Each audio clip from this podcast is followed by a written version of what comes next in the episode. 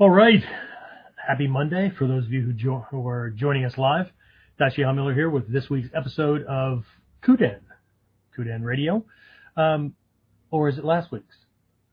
Anyway, so we had a little bit of a glitch last week, so uh, I know, like seven days have gone by and we're still on episode 186.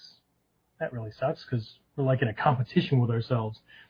Anyway, all right, so uh, during this episode, uh, again, we tried to do this last week, but there was a glitch in the system. So anyway, uh, what we're going to be taking a look at is something I've been thinking about for quite a while. As a matter of fact, there's part of this in the uh, advanced instructor or the accelerated instructor training program uh, that I have for students uh, within the school. Uh, something we're going to be releasing again uh, live online uh, after the new year for folks that are interested in that kind of thing. But we're looking at this idea of uh, mentors, right? Specifically finding mentors, right? So this isn't about like being one at this moment, although, you know, folks might pull something out of that. But when we think about this idea of a mentor, right, and I, I did a lot of research trying to find specific instances based on what I've experienced, right, and what I've come to believe like makes for a good mentor, right? If I'm trying to grow, right, this is always about me, right? I mean, hopefully you can pull something from it, but I can only speak from my experience.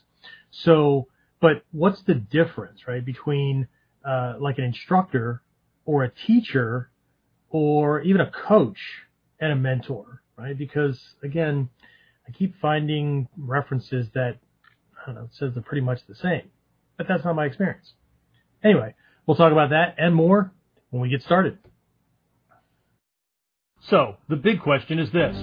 How are self-defense and success-minded people like us, concerned citizens worried about protecting ourselves, our loved ones, and the things we care about from the monsters we know exist in the world?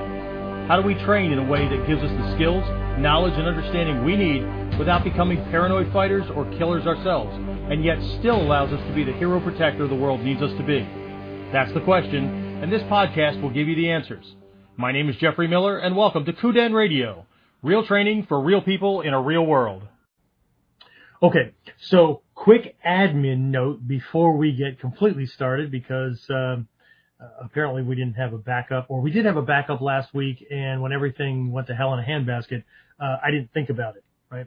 So we're live on multiple platforms because of the service that we use. Okay, so if you're listening in on the audio stuff, you have the recording uh, as we have it, right? But uh, for those of you who are on live and there's this video aspect and whatnot, right? Um, once we plug this thing in, it programs the different uh, platforms, the different social platforms, uh, to set up a live uh, a live event. And while we can't multi-broadcast, at least I don't think we can, uh, on the different uh, platforms at the same time, uh, it's like a one at a time kind of thing, right? This this service that that we have allows us to simulcast things, right? So we're on Facebook, we're on uh, as a matter of fact, a couple of pages on Facebook. Uh, we're on uh, YouTube, we're on X, which used to be called Twitter. Um, and I think for this episode, uh, every once in a while we're on LinkedIn. So, uh, but uh, should something occur, right? So should we glitch or whatever, right? Uh, the email that, that goes out to everybody to let them know about this thing uh, just we're, we're just going to default to the YouTube channel just because that's where it tends to get recorded live anyway. So uh, James is in the background at the moment, but James, if anything happens, uh, we're just going to jump over to that. That should still be running live, and um, we'll just we'll just do it from over there, regardless of what happens with this service, because um, I'm not screwing around with it anymore. Anyway, all right. So Ninja backup plan number 42 and we're off to the races. All right. So anyway, all right. So we started this last week. Uh, I don't remember where I left off. I'm I'm I'm way too busy, uh, so didn't go checking in. Uh, for those of you who've been keeping up with things, uh, we will be after our Thanksgiving holiday, which is this week, right? After so beginning next week, we will be uh, rolling out new lessons uh, in this new program that we're doing, just like we did with our module one in our full um, Warrior Concepts Black Belt Mastery Program. We changed the, we updated the format, brand new lessons, all that kind of stuff, right? So everything's laid out differently. So that's in the bot, or that's in the box in the can. What the hell they say in show business? Who cares, right? So anyway, that's put away, and uh, we're putting the finishing touches on so that that will be an evergreen program like it was before. Um, it'll just be missing most of the coaching aspects, other than um, what do we have, James? Uh, email coaching, and there was a Monday live uh, Q and A aspect. Well, I guess there's more coaching to it, right? Because uh, we're still letting people who sign up to that come in for a uh, Tuesday coaching call with the inner circle guys too, right? So anyway, so that's there, but starting next Monday, right? So that'll be Monday, November 27th of 2023. So if you're listening to this way into the future, eh, you're late. So um, we're going to begin uh, the whole process of doing the same thing to our module two, which uh, has been for a long time. We just didn't use this term, but I've resurrected it. So uh, our module two in the full program is called the Realm of the Tactical Warrior. And so uh, if you've seen the recording for uh, the free workshop, the free online workshop that I did, was it last Wednesday, James? Was it Wednesday? I think so. Um, so if you've seen that, great, then you know what we're doing. I mean, I put out a whole bunch of extra information that way. Um, but some of these, uh, you know, some of these things that I do are just too long for some folks, right? They, they want it in bite-sized things. Well, you know, I do YouTube shorts to gain traction on things like that, but I'm not doing lessons that short, right? If you want lessons that short, go find somebody else that does lessons that short. But I can guarantee if you're doing, if they're doing lessons that short, they're either one, placating you, or two, they can't do lessons bigger than that, right? Because they're just covering step by step here, make it like this and going on. Or three, they're ripping you off, right? So, um, pick your, pick your poison, right? So, and, and this directly ties into, to mentorship as well, but uh, we'll get there at the end. So, um, uh, where was I going with that? Oh, the, um, uh, that because I know that that was quite extensive, right? Even that, that free online workshop that I did, um, even the get, providing people with the recordings. Um, if the average self, uh, uh, personal development, uh, aspirant, right? Person is looking to, to, uh, bone up on things. When they buy personal development books, if the average read duration in a book right? And I, I haven't looked up the video length or whatever, but based on what uh, online statistics tell us, are the is the perfect sweet spot for video length, which is like don't push it past five to eight minutes, and I always do, right? Um, with rare exception. Um, because of people's attention span, well, then they're not trying to learn. But when it comes to books, um, the average number of pages read in a self-help book is 19, right? Which means people are okay with self-help and personal development as long as it doesn't take too fucking long and as long as it doesn't, it's not too much work, right? But, oh well, right? then they can't figure out why things don't change. So what do they do? Well, they go buy another book or they go watch another video or whatever, right? So, um, anyway, so what, but what I'm doing to help out, right? Because that thing was really, really long uh, is I'm I'm cutting it up into four different sections, right? Four different pieces. And, uh, by tomorrow I'll have a, I'll have a web, uh, page up that people will be able to access them in parts, right? They'll also go, go out by email. So if you're on the email list, that's great. Uh, you know, you can, you'll get them that way as well. Check on, uh, social media, uh, if you're, tied into some of our pages. Again, they'll, they'll all be up on, uh, Facebook, or not Facebook, uh, YouTube, but I'll be releasing them uh, I don't know, every couple hours or whatever on, uh, on Facebook so people can kind of get caught up that way as well. Um, so there is one that's like 23 minutes. You know, if it's too long, don't watch it. You'll miss a good chunk of things. But um, the one I just finished up is a little over seven minutes. There's another one that will be almost 20 minutes, I think, and then there's another one that's a bit longer than that. But I'm trying to break things up based on theme so it'll help folks get through things. They're smaller chunks, so if you're you're uh, you know you've got smaller chunks of time throughout the day, then that should help out. Okay, I know not everybody wants to sit uh, through. Uh, how many people actually want to sit through an hour and a half to two hour podcast, right? Um, I don't know. so our loyal ones every week because I don't know they're crazy like us. Um, so anyway, uh, but last week we had a glitch, so um, here we are, right? Redoing episode 186, which is why if you look at any of the, the codings or anything like that, it'll say uh, E186A, right? So uh, James will have to remember to go back in uh, tomorrow and delete last week's little snippet pieces because they're just um, three minutes, 20 minutes, whatever the hell we had, right?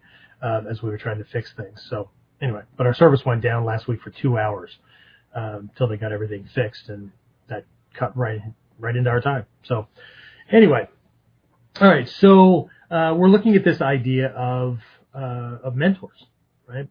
So uh, let me let me start this off with a little bit of a story because um, I, I, mean I've got a bunch of different mentors. Um, some are some are not some are nicer than others, right? Um, when it comes to language, right? Um, even uh, even Jikai Sensei, right? My Nikyo teacher. Uh, it wasn't until I don't know, just a couple of years ago that I started thinking about him from the perspective of a mentor, right?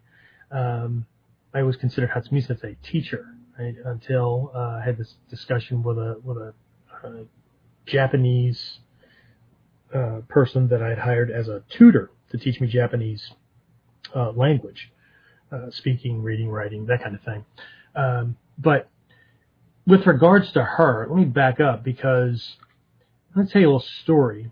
The first time I met her, um, my ex-wife uh, Jennifer uh, had actually met her beforehand, and I, I, can't remember the context in which uh, she met this woman, but I got invited to lunch because she was native Japanese, but she was married to a university professor. And for anybody that knows where I live, we're literally surrounded by universities, right? Uh, we've got, I mean, Pennsylvania uh, is the state in the U.S. that has the largest, the highest number of universities, colleges, educational institutions, not counting public school, right? Not counting everyday, like I'm talking college, university, that kind of thing, right? So, I mean, we are literally surrounded by, and you can go out in concentric rings to see more and more. Anyway, so she was married to a university professor that worked uh, at one of the local universities. And so anyway, I get invited to lunch and, um, uh, we're, you know, just kind of chatting and, um, she shared this story that, um, well, it actually came on the heels of, um, something my ex-wife must have said at a pri- at a prior meeting, and she brought it up, right? Um, my uh, my ex-wife apparently said that um, I was too honest for her, and one of the promises I always make is honesty, right? Um, my my wife uh, thought it was another bait and switch uh, when uh, well they all have right, but I thought it was a bait and switch kind of thing because you know everybody makes mm-hmm. promises, but then when they're afraid that honey's not going to like them or they're not going to get permission for something or whatever, then they fold. But uh, the three promises that I've always made have been uh, honesty always, right? If you're going to be pissed at me for something I said, it was actually something I said and not something that got embellished, made up, uh, you misinterpreted, whatever. Okay. So honesty always, never a dull moment because I like having fun, right? Um, switch it up, keep you guessing, that kind of thing. And you'll never be safer with anyone else.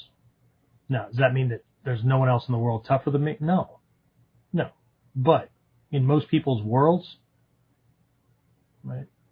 And, and even if I'm not the guy in the room, I know how to help the guy, so I'll be one of the guys in the room, right? But for me, they're the easiest promises to keep. Right? Everything else in the world is, well, almost everything else in the world is negotiable, but those three promises, yeah, I can keep those, right? Um, so uh, but apparently this thing came up where uh, I was too honest, and she was not used to that, uh, and that's a whole other story. But uh, this this woman who I hired as uh, a tutor, um, she said, you know, uh, let me tell you something. And now she told a story about her mother. she said, let me tell you something uh, about my mother. When I met my husband, right, um, there's something you need to know about Japanese, and that is that um, to the average Japanese, if you're not Japanese, then you're an outsider. Okay, so uh, there's a lot of hidden things that go on in that culture when it comes to uh, call it racism, acceptance, whatever. Okay, not that they're not very nice or whatever, but one of the best lines that I've ever heard in a movie that people need to take stock of. Uh, it was in the movie The Last Samurai, where Tom Cruise's character was talking to uh, the uh, the journalist who had been there for what was it, James, a decade or two, something like that. He'd been there for a long, long time, and Tom Cruise's character was was really getting a handle on this thing and starting to appreciate the culture and starting to appreciate these things that were very not American, not European, right? They were very unique. And he, he told this journalist, he said, you know, you're, you're very, very lucky that you've lived here for this long and you, you, you know, you understand things. I mean, you know, you have to know how, how much of a gift that is or how much, uh, you know, how special that is. And this journalist said something to the effect of, you know what the most important thing I've learned in my entire time living here in Japan? He said, no, what? The journalist said, I've become very, very good at translating other people's lies. Right?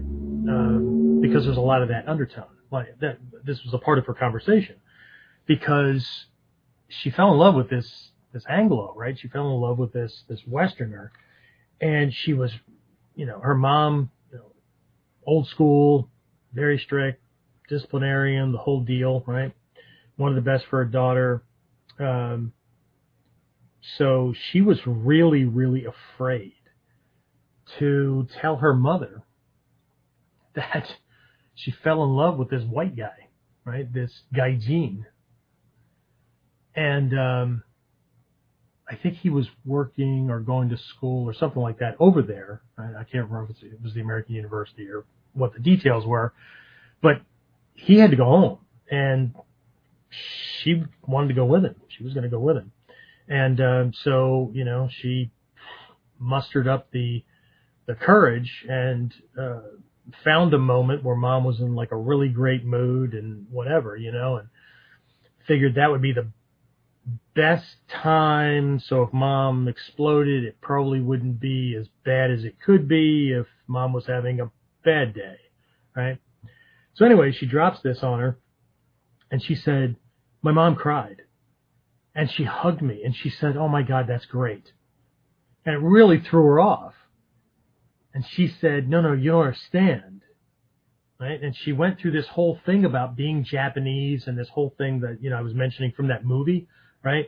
And how there's very little honesty.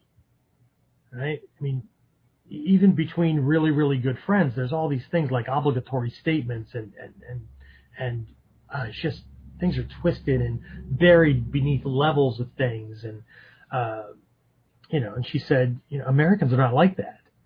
Americans will tell you exactly what they feel because, or exactly what they think because while they're polite, they don't operate like we do, right? They'll, more often than not, they'll tell you the truth.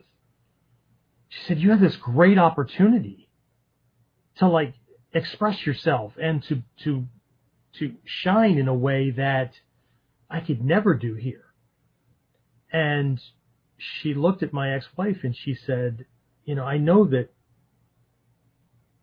you're having a problem with this honesty thing, but my mother always told me that if you can find one person in this world, even just one, who will tell you the truth, right?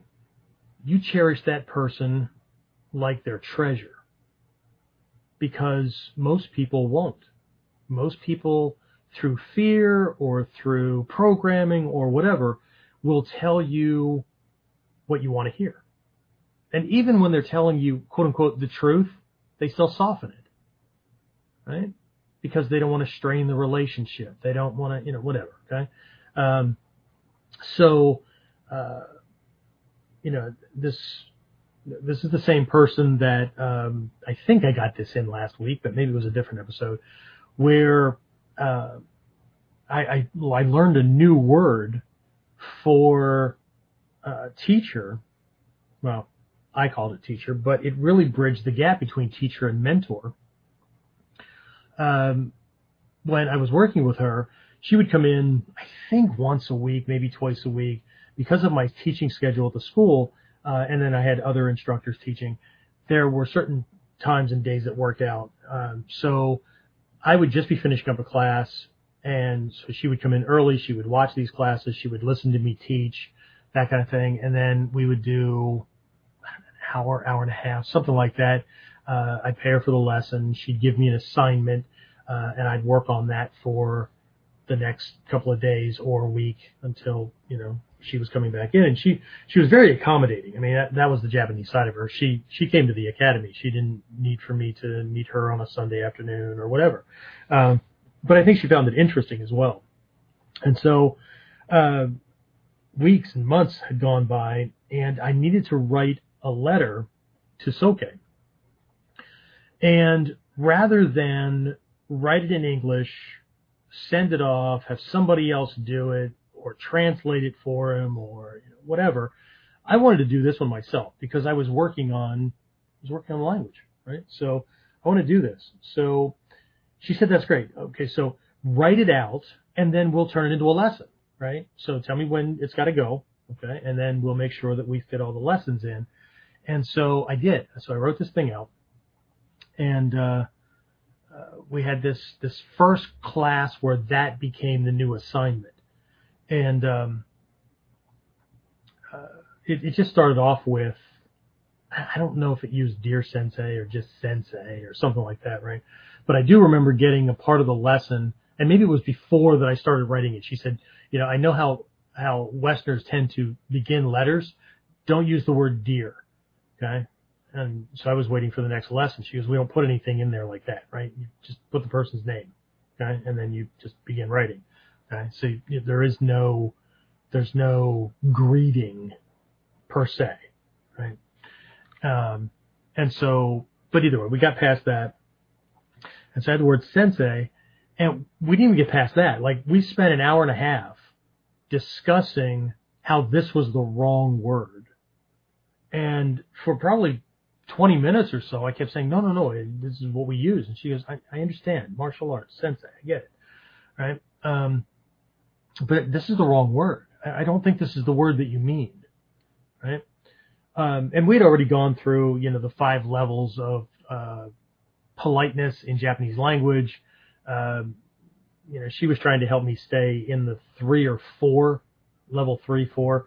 Um, three is average, but three, four kind of thing. That way, um, you know, they they expect at least that, right?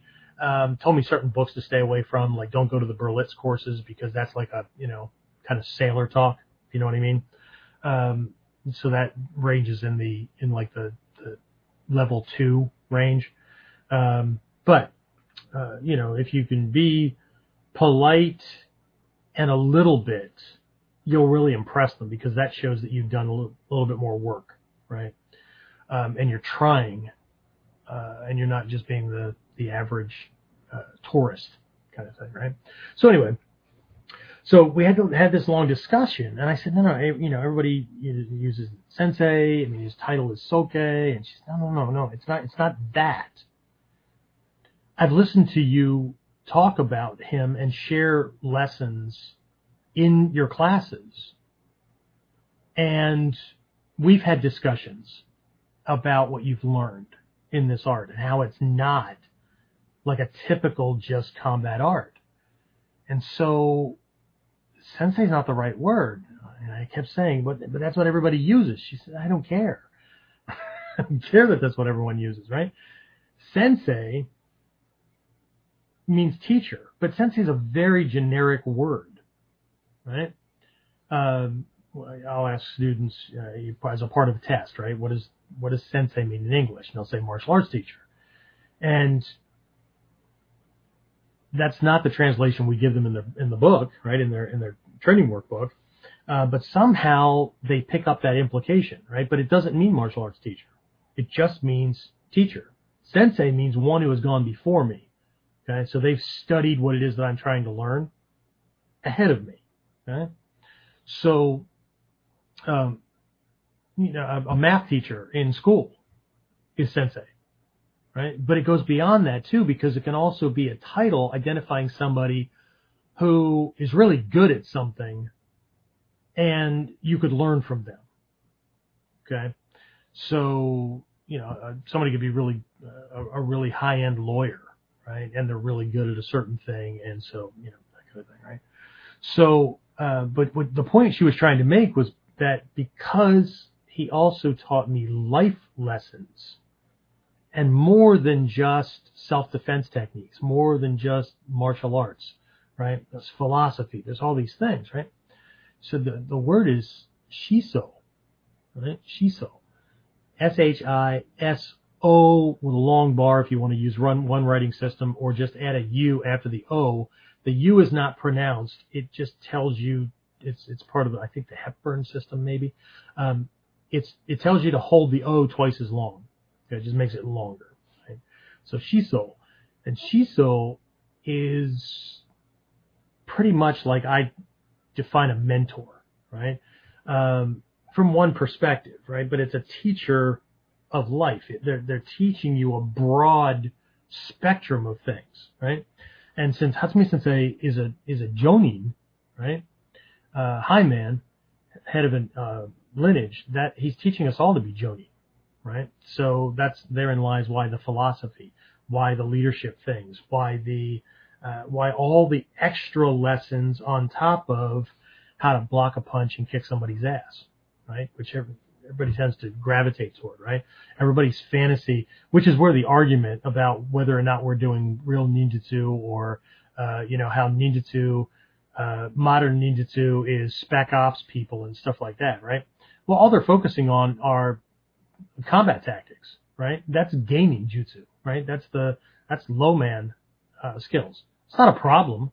It's just, it's only one type of ninjutsu, right? But it's a, it's a type that makes the best movies, right? I mean, who's going to watch an entire movie, uh, well, some of us, right, about the Chunin, right? The field commanders, the middlemen, uh, an entire movie about, you know, I think James Bond movies, right? Everybody wants to watch Bond, right? Bond's genin, okay? But who would want to watch an entire movie, movie about M?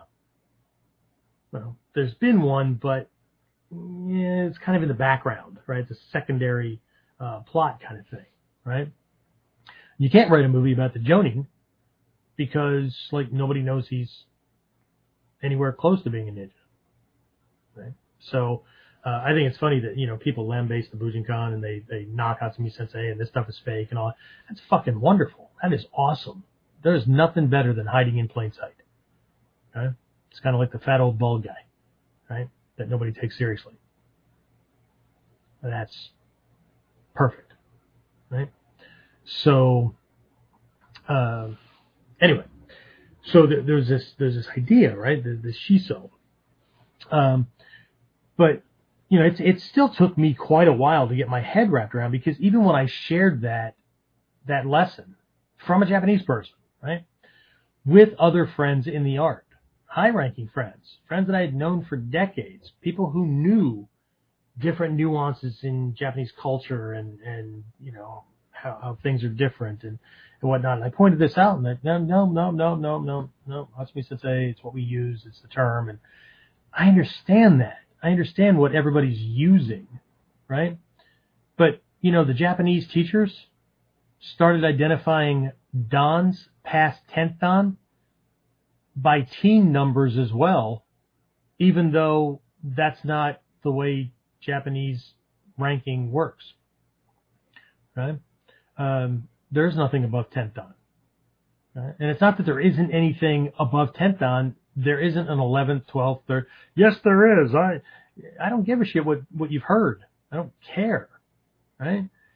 the the original stuff when it was put out, when Hatsumi Sensei added, right? Just like when he added sixth through tenth, because fifth dan was the highest point up to a certain point in this art, and then he added five more because there was a shit ton of shidoshi running around, and well, how are we gonna move these guys along? Because psychologically, people need to see progress, or they either become megalomaniacs, right, and think that they they're they're all that in a bag of chips, or they lose interest and drop out. So you need to keep that carrot dangling in front of ego, right?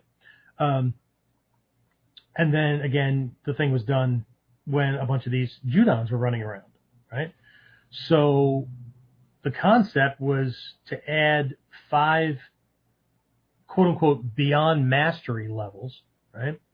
And because there's nothing above 10th dan, right? Because 10 is returned to zero, which is something he taught on for a decade at least, is returned to zero, then what we're looking at is Judan, and then we went back to, to the five elements, just like we started with the five elements. Well, we take that back. Me and my peers started with the five elements. We started with the five elements. Okay? All the shit that everybody says is not real. Anyway. So you come full circle. So we went back to the five elements, but they were a proficiency level, a level of mastery of each of those elements. So it became the, the, the initial premise. These are out of his out of his mouth, not out of mine. Okay, Judan Chi Menkyo. So tenth dan, Earth transmission. Judan Sui Menkyo, water transmission. Judan Ka Menkyo, that kind of thing, right? But in true Western form, just like people assumed that you were a Shihan at eighth dan or whatever, because when they encountered Manaka Shihan when he was still in the Bujinkan and he was an eighth dan, well, you must become a Shihan at eighth dan. Um, nobody understands what the hell was going on behind it. Anyway, so in short order, it becomes 11th dan, 12th dan, 13th dan, and again, in short order, the Japanese to not to not have to belabor the freaking issue because again, they smile and nod and tell you you're right and pat you on the head and send you on your way and promote you to rank and get the 30,000 yen or whatever, right? Um, and to shortcut the teaching process because that rank didn't matter, right? So all the way up to Hatsumi Sensei, what did they start doing? Using Western numbers. 11th dan, 12th dan, 13th dan, right? Just became the thing, right? So since the Westerners weren't going to get with the program, then the Japanese ninja expedited the system and spoke the listen of the misunderstanding wayward waves. Anyway, so, um, but this really got me looking into things because, uh,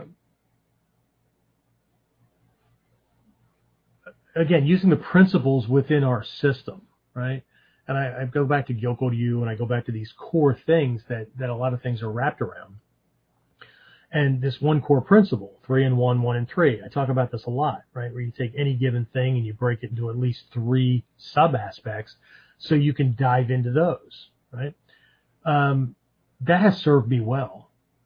And I use it a lot, right? I also take a look at separate things that are going on and I try to find the the universal principle, the singular principle that's holding them all together because that helps me understand them, navigate them, uh, see similarities, right? See where differences exist, that kind of thing. It's a, it's a, it's an amazing. It, it looks so simple, but it's really amazing. So I, I applied this when I put together my first uh, instructor training program uh, through my dojo because I noticed that in the martial arts or the realm of the martial arts, people were making assumptions that that are not made in any other in any other endeavor. Right? And that assumption is that once you reach a certain level, then you're automatically qualified to teach. James and I talk about this on a regular basis, right? That's a completely different skill set. I don't give a shit how good you are at the martial arts stuff. Teaching somebody, right? Understanding how to to, uh, to speak to uh, their particular or identify shit, not even speaking to it yet. Identify their particular uh, learning style or learning type, right? Are they tactile? Are they auditory? Are they uh, intellectual? Are they visual? Right? Um, or their uh, their satyr type, right? When you're speaking and using words, right? What's their primary? What, which of the five senses, right, is their primary for translating their world and their experience, right? You can hear it in their language, right, when they speak, right? People that are visual, uh, they have a visual satyr type, use different words than people who uh, have an auditory uh, type or that have a, a tactile uh, type, right? One person will say, uh, you see what I'm saying? Literally, you can't see what somebody's saying. I mean, it could be really cold outside and you see the breath, right? Condensing as the, as the warm, moist air is coming out and hitting cold air, but you can't see the words that somebody's speaking. I can hear what you're saying, right? Or somebody will go, you know, they'll say something and they'll go, you feel me? Right? Do you get it? Right? Okay. That's, that's not the same, right? And if there's a mismatch, it gets in the way. So it's a completely different skill set, right? Um, you know, helping people that are visual cued and, and, and things like that. And, and it's not just how do I, how do I explain it, but how do I get it in faster? But there, there's no other endeavor on this freaking planet that I can think of where there's an assumption that when you reach a certain level, a certain grade, a certain you get a certain certificate or whatever, that you're automatically it's assumed that you're you're qualified to teach. Except in the martial arts. It's assumed that once you get a black belt around your waist, then you can teach no, you know the stuff, but that doesn't necessarily mean that you can convey that knowledge to somebody else. And I really, I really got thinking about this, right? And again, these things, I held on to them for a while, and it's only been in the past, past couple of years with my own development because I'm, I'm never done, right? I mean, I'll close my eyes for the last time, still learning things. But once I really dove in deep in different areas of my life and, and was able to start separating out, because I can get information, I get I can get uh, lessons from different quote unquote teachers, but are they a teacher? Well, and I'm not going to split hairs, right? I mean, people would argue over these things, whether they are or aren't, right? But I got thinking about these things and it it started to become more clear that while somebody was teaching or helping someone to learn or whatever, there were certain words that I found that best suited the activities, what this person was doing, and how they were conveying or how they were helping or how they were teaching and that explained why the student or the recipient of the lesson was either able to get it or was having problems or it, explained the dynamic as well. And then as I really started to get my head wrapped around this mentorship kind of thing, because you can use any of these words. You can use any of these words to mean any of the other definitions. But as my uh, first seven step students are learning, the more clarity we can have, the better the results we can produce. And the faster, right, that we can produce those results. Okay. So before we get to mentor, let's take a look at, well, you know what, even before we take a look at the different teacher types or whatever, um, James, who do we have on? Because I saw the numbers go up, I saw the numbers go down. Uh, anybody, anybody on, anybody, well, there's people on, but, um, questions, comments, who should I say hi to? Well, the only thing I see is Dave Fletch said howdy. Howdy. Hopefully I'm saying this differently than I did last week, Dave, so you're not having a deja vu moment. And Victor is on as well. Hmm. Awesome, awesome, awesome. Really looking forward to Victor coming in. He's coming in for um, uh, Daikomyo Sai, Hmm. and he's doing two breakout sessions for us, so that'll be cool. Oh, nice. On- what's that? So nice. Yeah, he's doing one on sword and one on Hanbo unless he changes his mind, but that's every woman. I mean, every every ninja's prerogative. So anyway, um, Victor and I had a long chat. Was it last week? I think Monday. Yeah, I think it was Monday. And um, uh, we, we, James, we need to get back on the uh, on the uh, planning the uh, dojo, the black belt and instructor cruise, um, or Shinobi Kai and black belt cruise, because uh, Victor's up for that as well. So uh, I don't know if anybody saw my uh, my most recent post that if I'm on your black belt shopping list, yeah, I take a size seven day carnival cruise. uh, I can fit into an eight or ten too, so it's okay. You can you can go you can go a day or two higher or lower. Anyway, so is, is that it? That's all we have. Yes. Okay. Well, uh, you guys can check in as, as you need to or whatnot. But anyway, so, um, I think this is about where we got cut off last time. Uh, so, um, in my accelerated instructor training program, which is, what is that, James? A 16 week program, something like that. Um, Yes. I do in-house and, um, like, like I said, we're going to re-release it after the new year, um, for folks that, uh, want to develop these skill sets. And as a part of that program, uh, now part of the program currently as it's recorded um, from a previous one, it also includes a dojo or training group marketing uh, aspect to it as well, right? There's lessons that go with that as well. Um, I'm not sure if the next time we do it, uh, I'm going to do it as is, or I'm going to split those two things out um, because it's it's a lot, right? I mean, people going through the seven steps program, um, I get it. People mean well and whatnot, but um, you know, these simple concepts aren't that simple, and it's a 16, 17 week program.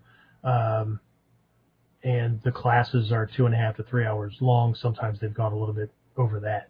So, um, I get it, right? It's not, it's not convenient, right? God damn it. The truth were just convenient, right? Anyway, all right. So, um, anyway, while thinking about, about these things, right? Um, one, it helped me get more clear on different types of quote unquote teachers, um, but also how to how to institute that the the the helping the assistant kind of uh, paradigm into the academy to a much greater degree, right? So uh, while no one's allowed to be a quote unquote instructor in my school until uh, they have gone through this program, uh, and right now we, we just have a level one kind of thing, right? So I don't have anything for uh, senior instructors or master instructors yet because each of those would be more involved in logistics and uh, running of the academy, management, those kind of things, right? I don't have those uh, in place yet, but for this level one, nobody's allowed to be uh, be in an instructor position until they've gone through this because that program doesn't teach people how to teach the techniques. They know the techniques, right? Step one, step two, step three. Here's an onikudaki. Here's a mushadori. Here's an uh, ichimonji no kata. Here, whatever, right? They know that stuff, right? So it's not that. It's teaching them how to uh, set up a class, so that there's flow. And they don't lose anybody, how to limit the the number of overriding principles that they're teaching in any given class so that they can give personal ones to each student. And that way each student doesn't um, doesn't get hit with more than three principles or concepts in any given class because their brain's going to have a hard time keeping up with all that stuff, right? You give them too much to hold on to one, they end up dropping something else, right? Um, what are some other ones, James? Uh, we have something called the three times rule, right? Which uh, has to do with uh, three personal contacts with every given student from the time they walk in the door to the time they leave, right?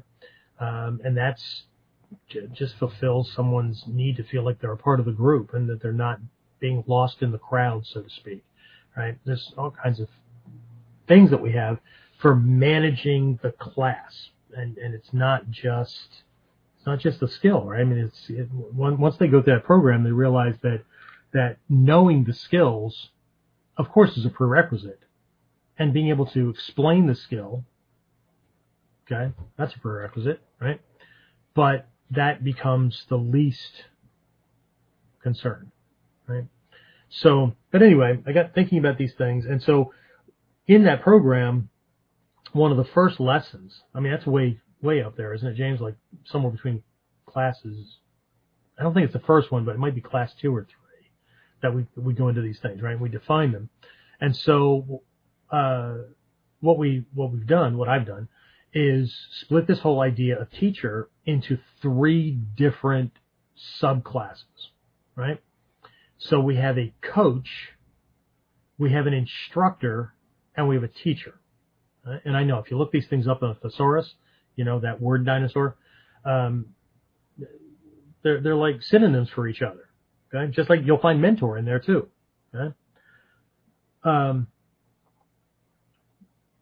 but what I have found through observation and through interacting with people who are teaching me things, each of these people helps in a different way and they help a different type of student. Like they satisfy a certain need. But also, when it comes to managing the academy and having people work their way up toward being, I know we use the term instructor and things like that because it's just a, it's a martial art thing, right? But working up to this, this higher and higher level, I can get people involved in the training or the teaching or the helping uh, part, right? Way earlier in their own training. Okay. So here's what I'm going to do. I'm going to start with coach. Okay. And again, this is how we define things. You can define things any way you want, right? This is not about me telling you how to do things. I would never presume to do that unless we were in a different relationship, in which case I'll be more than happy to tell you when you're not seeing things clearly. so I think James just nodded. I don't know if you can see it in that little window or not, but um, so a coach. Think about this, right? Think about uh, sports coaches, wrestling, football, whatever. Okay, um, there's this saying that those who can do and those who can't teach, okay, uh, that has not been my experience in this martial art because I would never go to somebody who couldn't do, but I would also have a hard time learning from somebody who couldn't fucking explain it. Right? So I would hope that they could do it. Right? Um, that's a whole other, it's a whole other, uh, whole other ball of wax. But uh, so we think about a coach, right? It's been my experience, both observing from the outside and being a part of groups like that, that coaches tend to do well by helping those who already have an understanding of the activity and they're already pretty decent they're good at helping them get better in some aspect.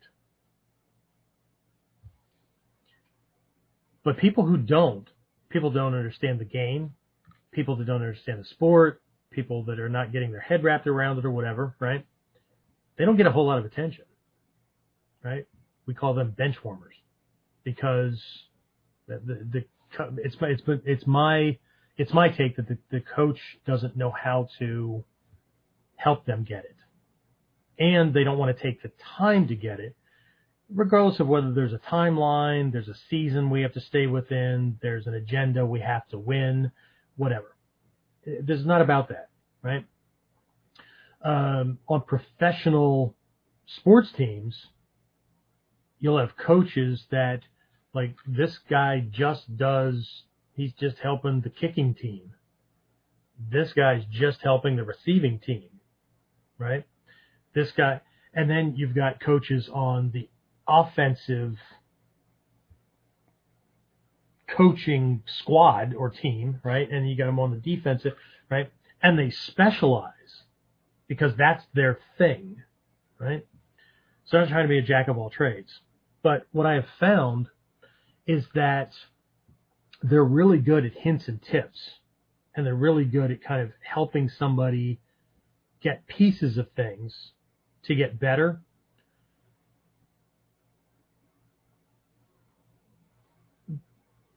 But everybody else either has to figure it out or they quit.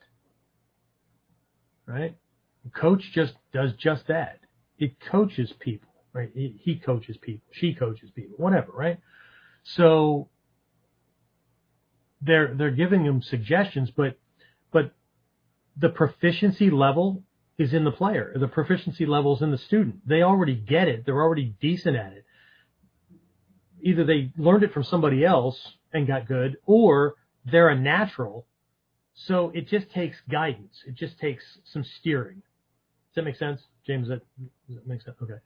So James went through the program, so I'd probably just sing into the choir anyway. But so, and then we've got this this uh, instructor role, right? And again, I know we use these terms in the martial arts, so you can use these things any way you want. I don't care how you, what words you use. What I want you to think about is is the difference, okay?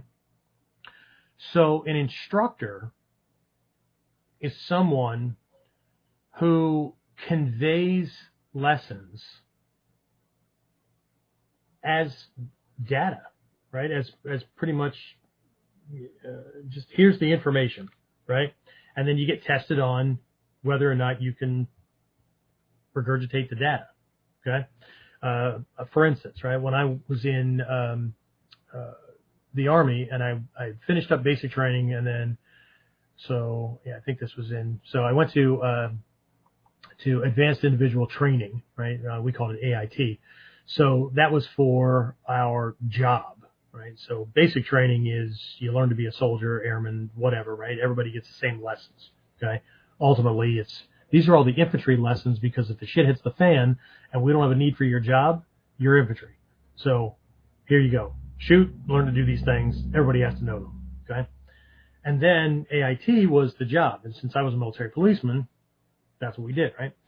So when it came to radio communications, um, we had to learn the uh, the alpha code, right? We had to learn, uh, you know, we, we didn't say A, B, C. We said Alpha, Bravo, Charlie, that kind of thing. So that was taught, right? A is Alpha, B is Bravo, C is Charlie, D is Delta, E is Echo, F is Foxtrot. You you get this list, right? And then you memorize it and you regurgitate it back and you get tested on that, right? And then there were days where uh, we were in radio communications where we learned how to key the mic. We learned when we said over and when we said out, and uh, you know somebody got pinged if they said over and out uh, or whatever, right? Um, we learned the the standard, the the here's how it's done kind of thing. So everybody's on the same sheet of music, right? This is how we communicate at this level. And so we had radios, right? Everybody has a radio, and then the instructor's up there, and they're pointing out somebody, right? And they're right, and they're initiating the communication. You're doing it. You're uh, like uh, because we were military policemen, right? Uh, we might have to read back a um, a license plate number or something like that, right? And so it's not a nine, it's a niner, right? That kind of stuff, right? Because over the radio, certain things can sound like something else, and so you need clarity, right? So anyway, right? So they'd have this communication, you get graded, you get pinged, you get corrected, whatever. But it was very, this is the way it's done. I'm teaching you how it's done. You learn how it's done. Spit it back. Great. You get a proficiency test. You're good. Okay. We can relate this, relate to this, right? Martial arts. Okay. Um, and more people are, some people gravitate to that kind of thing more. Um, it's harder to get the whole nuance. It's kind of, it's, it's, it's based on feel. It's a timing thing. It's a, you know, whatever, right? Um, but here's this thing, okay? So, but with an instructor, everybody has to have at least a minimum aptitude. They have to have a minimum intelligence level in the martial arts, right? Some kind of sense of coordination and balance and whatnot. Is it going to be perfect? No, because you're you're learning to use your muscles and whatnot, whatnot in different ways. But you know, if you come in with um, with uh, spina bifida, or you come in with cerebral palsy, or you come in with something like that, um, a lot of instructors aren't able to handle that kind of thing because, right? I don't have experience with it. I don't know how to work the lessons around for that kind of a person. I don't understand it based on principles and concepts, uh, whatever, right? So, but either way, so we've got this coach, right, who the the student or the player or whatever, right, has either a natural or a learned proficiency level already, and the coach is going to give them suggestions and tips and whatnot for getting better. Okay. Then you have an instructor who, as long as you know you got a heartbeat and you breathe and you got a minimum brain level, then they can convey the step by step that you're going to learn step by step, and then you can do it. Right? Most train the trainer programs are based on this kind of thing in the corporate world. Right? That way they can check off a box on the HR record and it's all done. Right? And then you have this teacher. Okay. And I know right? Uh, the way I just described things, you probably thought about teachers in your life. Well, where, where well, shit. Most of my school teachers were more like you just defined an instructor as, okay? Or someone were like coaches or, you know, whatever, okay? And again, I'm not splitting hairs. I just think about the idea. I don't care what label you slap on it. This is just how we define it, okay? But a teacher, as we define it, is someone who can take anyone who walks through that door at whatever level of understanding, coordination, or whatever, and teach that person in a way that will get them to the highest level that they can get to. They're not looking to duplicate themselves. They're not looking to, yes, the person is going to learn lessons that everybody else is getting, but they're not necessarily expecting that that person keep up with everybody else, um, slow down to stay behind with everybody, right? Like pretty much like most school systems. But they're able to take that person, which means that this person that I'm defining as a teacher needs to know more than the lessons to be taught. They need to have skill sets that have to do with empathy, uh, where uh, skill sets where they uh, can speak the other person's listen to where they recognize where this person needs help, where they might need, like, here's half the lesson. Get to this part, right? Oh, you have one foot that's two inches shorter than the other foot and you wear a special shoe. I'm going to have you do things this way, right? Or you tend to use uh, canes. So we're going to have you do it this way. Or whatever, right? You're 80, right? And you're, you're, there's no way you're moving your feet that far apart, but at the same time, you still need to hit the right angle or whatever. Like I got a guy, he started when he was 45. He's now not 45, right? Um, a couple of years ago, right? Um, he's had so many injuries because of the different jobs he's had in his life. He was a farmer, but he also did logging. He also, uh, you know, herded cattle onto freaking train cars and had one slip with its hooves out from under him and p- crushed him between the the uh, the, the cattle and the, the animal and the wall, uh, all kinds of stuff, right? So his shoulders and his range of motion between elbow and shoulder just started to become nil. And I said, that's fine. At, from this point on, for you, we're focusing on Togakure stuff because of the movement and the way the uke nagash and all that kind of stuff is done, right? It's, it's not, it's not fair to you or the art to, to force you to do it like everybody else because quote unquote, th- that's the way it's done, right? So Richard's been working on that kind of thing for how long, James? Long time, right? So, um, yeah. So anyway, um, so what you have are these three different aspects, okay? And each one is different, right? Each one could be called a teacher. I mean, they're teaching things to a certain degree. They're teaching to the best of their ability, uh, whatever, right?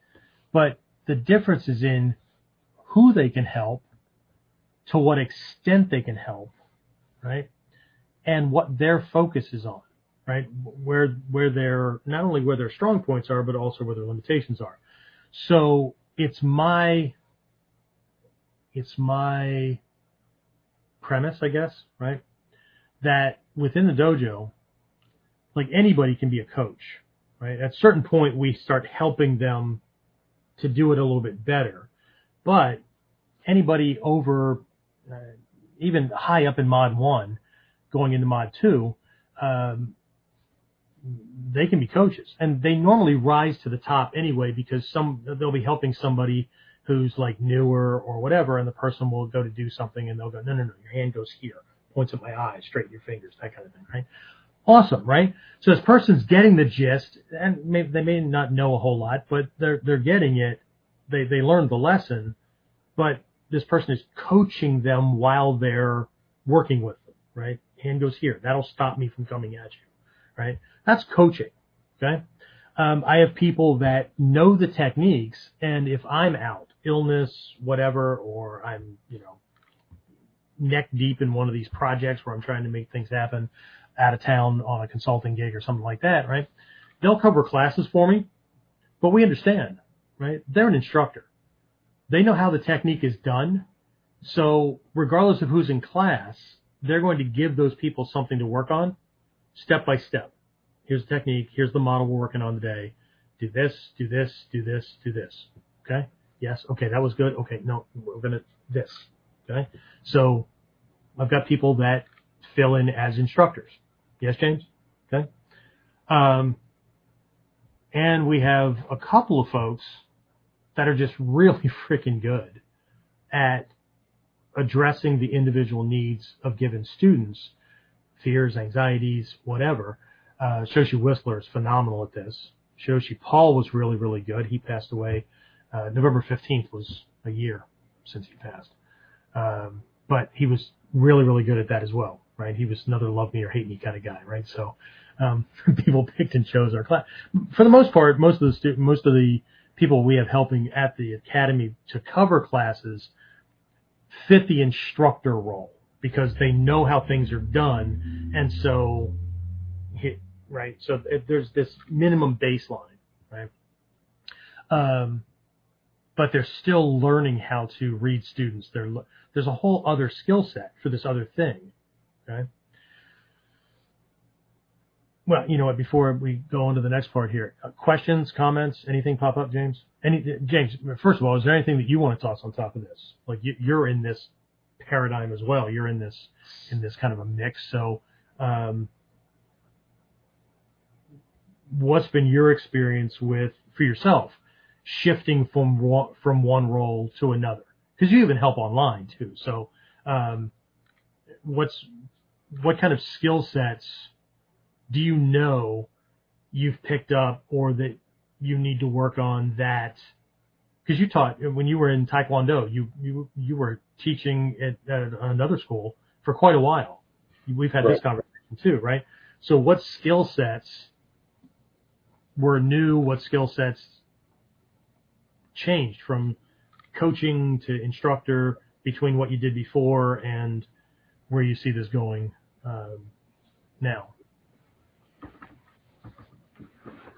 Uh, before, I mean, it was just basically what you already said.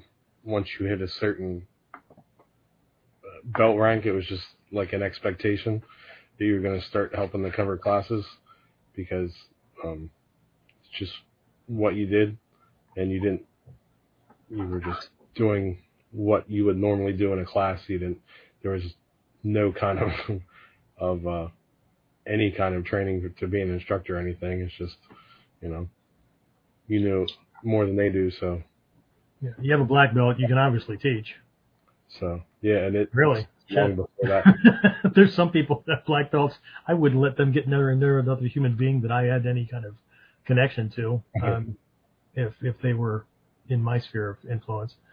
And it's not because they don't know how to do the stuff, right? They're just they forget that they were once in a position and at a level that they didn't know how to do it. Mm. But they talk to everybody like, I know and this is how it's done and how could you not? Right? There's no there's no incremental learning, there's no uh you know, same thing with judging somebody for rank or whatever, right? That's why we don't let shodans on a testing board um, have uh, voting rights, Hmm. especially brand new ones, because they have this tendency to to uh, test everybody else based on shodan um proficiency standards and not based on white belt or mod two or whatever. Right? And that doesn't mean forgive them, you know, forgive everything, but it's it's a skill set to understand you know this incremental development and what's that range kind of thing right? Um, kind of gets thrown off on the Bujinkan because Hatsumi Sensei uh, kind of made this statement that uh, people that have been around for the same amount of time should be the same rank okay so people were like oh you know um, so this amount of time equals this black belt rank yeah, that's I understand the words that he used, but that's not what he meant. People who have been training for the same amount of time should be the same rank, as in skill proficiency. Yeah, well, we know how that works too. But anyway, anyway, I'm sorry. Go back to you. But uh, I think a big thing is is you don't have a full, really a full understanding of the nuances of almost anything that, excuse me, that you're teaching until you have, to, or that you've learned until you have to teach it and break it down into really more detailed levels. And for some people, it has to really get broken down even further because they need more specific details on how to do things or why they're doing certain things or whatnot. Well, and some people are tactile learners. You could talk to your freaking blue in the face, Sure. and they're not going to get it, or they're they're um, they're intellectual, they're they're you know head kind of people, right? So um, they're really good at converting the abstract into something, right? But if you can't give them, for instances, like Richard, right? Richard was, is a tactile intellectual, right? So there were times where I had to take his body and position it so he knew what that felt like because translating the words just wasn't hitting it, right? Because he's not an auditory learner, right? But in certain instances with certain techniques that were based on leverage or timing or whatever, um, you know, this also forced me to learn some things about farming or some things about different people's jobs, IT, whatever. So I could throw out, do I do those things? No. Just based on conversations with these people, oh, that's like note to self. Remember that one. Next time you're talking to somebody in this field, throw that out. That helps them get there faster because they just took this abstract, right, from their world and now, now they can use it as a reference and they get 80% of the way and then they can work out the rest of the details, right? So it's a very, very different thing. So anyway, back, yeah. So, and you're not just learning it, you're not just learning how to teach. I mean, you are, but have you found that you're also learning the techniques better because Mhm. you have to teach to different learning types and people are making frickin' mistakes you never made and you're you know, have you ever had one of those moments where you're like, how the hell are you doing that? Right? Hmm. Sure. right? So how how are you translating my words like that? And then you all, one of the skill sets is you just get more clear, right? Because a lot of human, most human beings, right? I know what the hell I mean. It's not my fault he doesn't understand. Yeah, it is. Okay? It'd be like having, but you and your friend with walkie talkies, but they're on the wrong channel, right? They're not mm. lined up.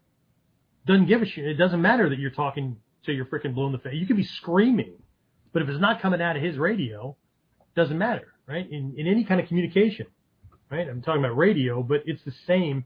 People just, again, just like the assumption that a black belt can be a teacher or they can teach. People make the assumption that because they're talking and they understand what they mean, the other person understands too.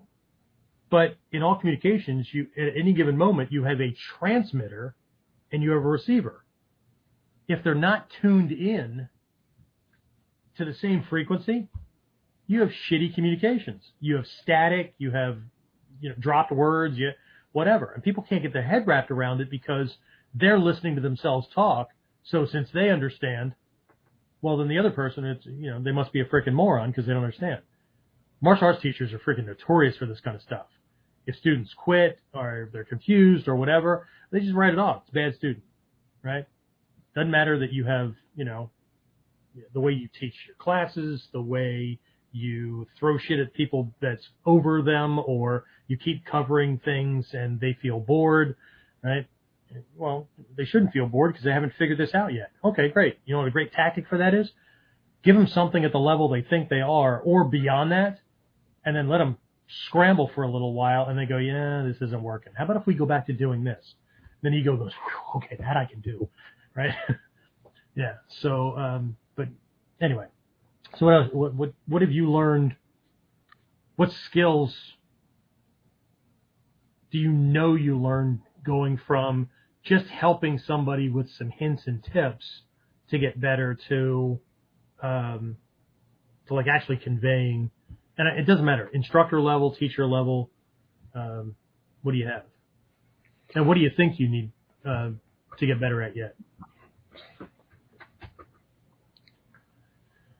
I think I've I've picked up more on on when you work with somebody that you pay more attention to how they communicate and try to adjust how my own communication with them so they best understand it um, and what you need and try to get more clear with things like you said uh, tend to sometimes I get stuck in the details because it happens to me myself, and I go way too in the weeds with something sometimes, and it's just too much. Hmm. So just very simply do this. Some people just need to do this thing, and not the the uh, long way around it kind of thing. Um, Yeah. Okay, cool. So, do we have any anything from anybody online that uh, I need to address? Uh, Victor threw out another X factor is the instructor's ego. Hmm. Yeah, absolutely. and Dave Fletch put out the hardest part for me was different motivation levels of different students and how to plan the appropriate amount of information to use per session. Yeah, that's why we have different programs at the school because the programs are based on uh, a student's initial or current um, goals and motivations. And we actually break things down to look at, we, we have three different mindsets that we look at. Um, and it's the instructor's, I'm going to use the, just a generic term because we're all martial arts, right? It's the instructor's job. It's actually the teacher's job. It's the instructor's job to inspire or otherwise motivate the student to engage at the next higher level. Okay. And so those three levels of engagement or motivation are Again, these are my words. These are my terms. Okay. You can use whatever you want. Okay. So we have the hobbyist mindset.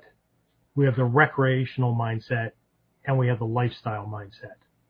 A lot of instructors assume that students should have whatever theirs is or it's not worth their time. I've heard people in our art who are like all in go, that's it. Student's not all in.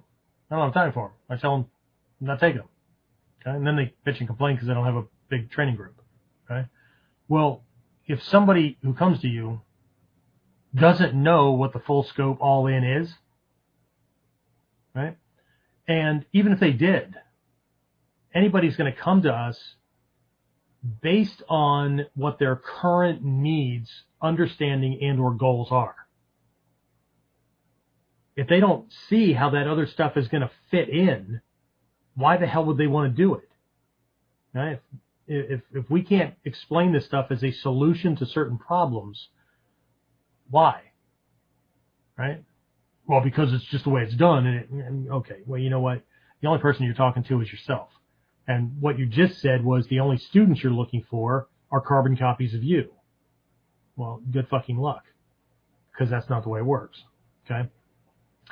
But again, since we're working definitions, and again, this is not, this is not, because everybody can say, I want self-defense. I want to learn ninjutsu. I want to, and yet, okay, listen to people that say Budo Taijutsu or ninjutsu or, uh, Bujinkan or whatever these days and follow their line of, of thinking as they communicate.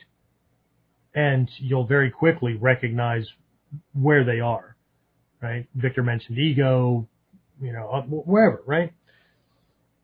So, but we tend to start with why or at what level are they willing to engage with martial arts training, even self-defense stuff. Okay. I think most people want just enough right, when it comes to self-defense, but they don't know what it is that they would nearly what they would be up against.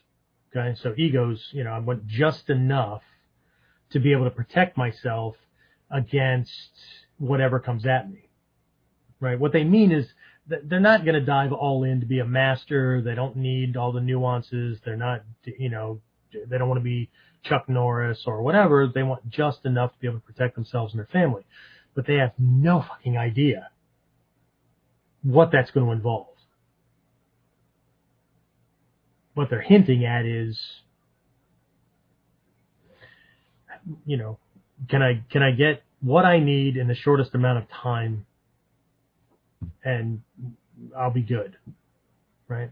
So if they believe that they could learn it uh, sitting on their ass in a seminar for a half an hour, and somebody just tells them the magic four techniques or demonstrates some things or whatever, and I've had I've done rape defense seminars where women thought they could sit on a on a chair, watch the techniques being demonstrated, and they would remember under pressure when their left brain took a fucking vacation in an actual attack scenario. People actually believe this.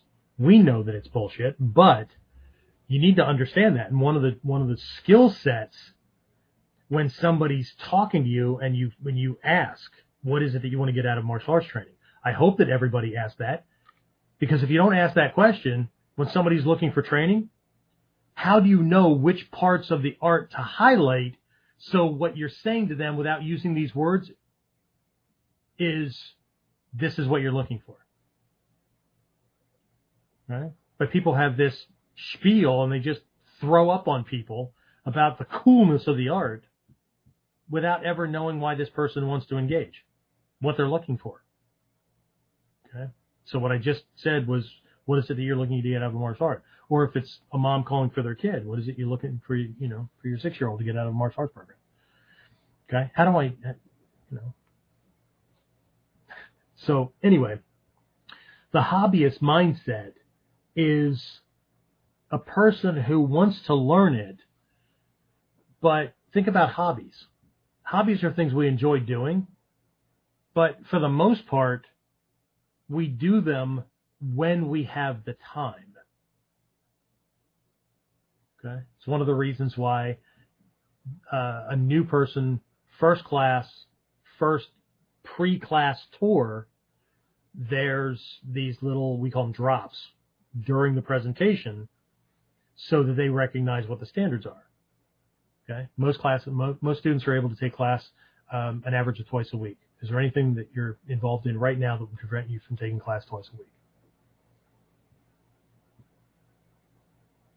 I can't get pissed off at somebody who doesn't show up if I haven't established what the standards are. I mean, I can, but I'd be a dick. Okay? So, uh, but we have we have drops like this because that was part of the skill sets I had to learn. Not the script, but the logic. How do I walk somebody logically through this so they don't get confused and so they can make a good decision, right? And know whether this is for them or not. So a hobbyist is somebody who will do it. And so we have an open scheduling thing too. Even though we have classes six days a week, right? We tell them at this point, the student body is not big enough that we lock people into classes. So whatever two classes per week work for you, we suggest that you don't stack them Wednesday, Thursday, Thursday, Friday, or whatever, because that will put an entire week before you come back to class again. And unless you consistently practice 10, 15 minutes every day, you're going to forget and it's, going to take longer for you to get this. So, but if you could put two, three, four days in between each class or do three classes or whatever, you will retain things better and your progress will be faster. Okay. So I had to learn these things, right? Not just in explaining it, but I had to learn about the psychology of learning and how our brains work and how we retain information, stuff like that, right? So that I could teach somebody here's a here's a novel idea so I could teach somebody how to learn. Of all the years that we went to school, nobody ever taught us how to learn. They just taught us what to learn or what we were responsible for learning. There's a novel idea. Okay? So, but a hobby mindset is I enjoy doing this thing, but I do it when I have time. I enjoy building models. Any idea how long it's been since the last model that I put together? I'll give you a hint. It's over a decade. I don't know. I buy model kits. I have them around, right? So should the opportunity arise. But see, once I start something like that, then I'm all in. So at that point does it turn into something else? You know, typically, right? But hobby, I enjoy it, but I do it when I have time. Other things take priority. For the recreational mindset, I enjoy it. I derive benefit from it. I can see the benefits. So I actually make time to do it. Right? And the lifestyle mindset is this is so much a part of me that I can't not do it. And I think that a lot of you that are on this and listen to this routinely, you can relate to that. I can't not do this in some form, in some fashion, whether I'm doing strategic stuff, whether I'm pl- applying the lessons I learned in everyday life and not necessarily ducking punches and whatever. I can't not do this right? And if something gets in the way, injury, family, work, whatever, and I can't go to class or I can't practice, it's irritating. It's unbalancing. It's frustrating. Sometimes it's downright painful because it feels like something's missing because it is. Okay? So my teachers, my, my people going through that AITP program are taught that it's their responsibility, right? In the way we do things, right?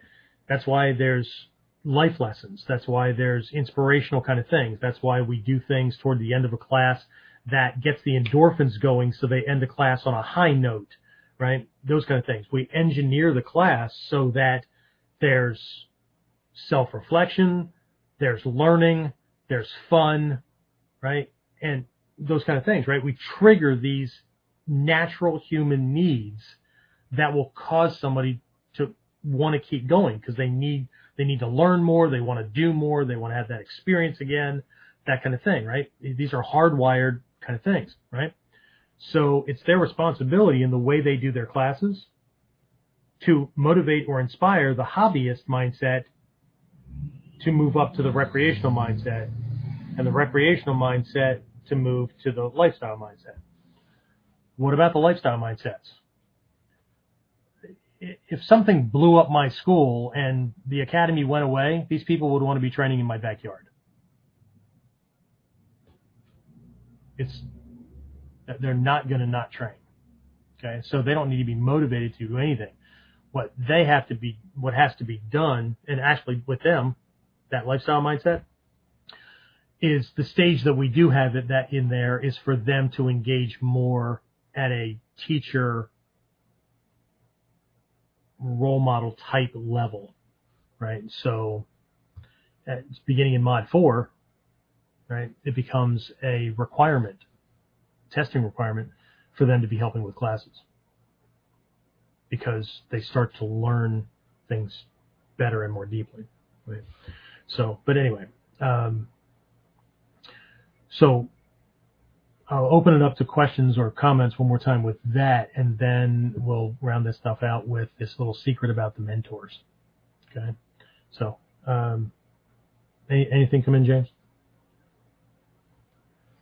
No, nothing else has come in. Okay. I think about shit too much, don't you think? All right. So, um, while mentor can be a synonym, right? It can be another word that people use for teachers and whatever. Um, it's been my experience that um, there's things that people miss when it comes to mentors. One, I think that mentors are extremely important, especially if you want to be a high performer in whatever endeavor. You want to be a high performer. Okay. If you just want to learn some stuff, teachers, instructors, coaches, pick one. If you're already good, you need somebody to give you some suggestions for getting better, right? Uh, if you just want to learn some stuff, then find an instructor. Somebody can show you step by step you learn step by step. It's a done deal. Okay. Um, if you want to get really decent, you want to feel good in the process, you want to, you know, whatever. Okay. Um, teacher, whatever. Depends on how much you know or want to know or whatever. Can mentors do the same thing? Yeah, of course, right? Mentors can coach, mentors can instruct, mentors can teach. Mentors can also kick your ass mentors can also just let you know that if you're not going to pull your own weight and you're not going to do what you need to do, there's the goddamn door. You're wasting my time. See, the problem for most of us is that we've encountered people that were teaching us either because they were friends who knew something, they were going to learn us something, or, I love saying it that way, right? um, or because we were cheap, right? Just, you know, why go pay for some professional to teach me something when my, you know, dad's cousin's college roommate or whatever knows a couple of moves and they can show me. Um, yeah, well, we'll not push that too far, piss some other people off. Um, they can do all those things, but if we can get past the mentor is another word for somebody who's teaching me things, and we recognize that they're already extremely good at what they do. And I'm not just trying to learn some things. I want to be able to do what they do. Okay? And I can realize that from that perspective, unless, and Victor mentioned this earlier, unless ego's involved on their part, right? They need to be a teacher. They need students. They need people looking up to them.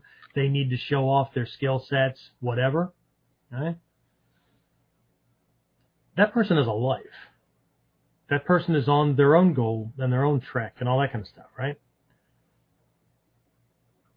I need to recognize, I needed to recognize, you don't need to do anything. I needed to recognize that the people that didn't just know what I needed to know, like my missing skill sets, but the ones who could do it at or beyond what I even thought was possible when I came into it. Don't need me. I need them. We find this to be an alien concept in the martial arts because martial arts people set themselves up as instructors and right but the reality is that you're not an instructor or a teacher or a sensei or any of those terms without students. But a mentor, I know, there's mentee, there's all these things, right? But the mentors that I've chosen, whether I'm actually in their presence or I'm getting extra lessons from them somehow or whatever, right? Um, they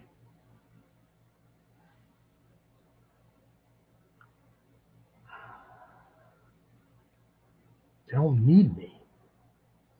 I don't mean that in a lamenting way. I mean, like, they're not going to kiss my ass and make me feel good and do whatever, say whatever I need to hear so that I'll stay around and keep paying them.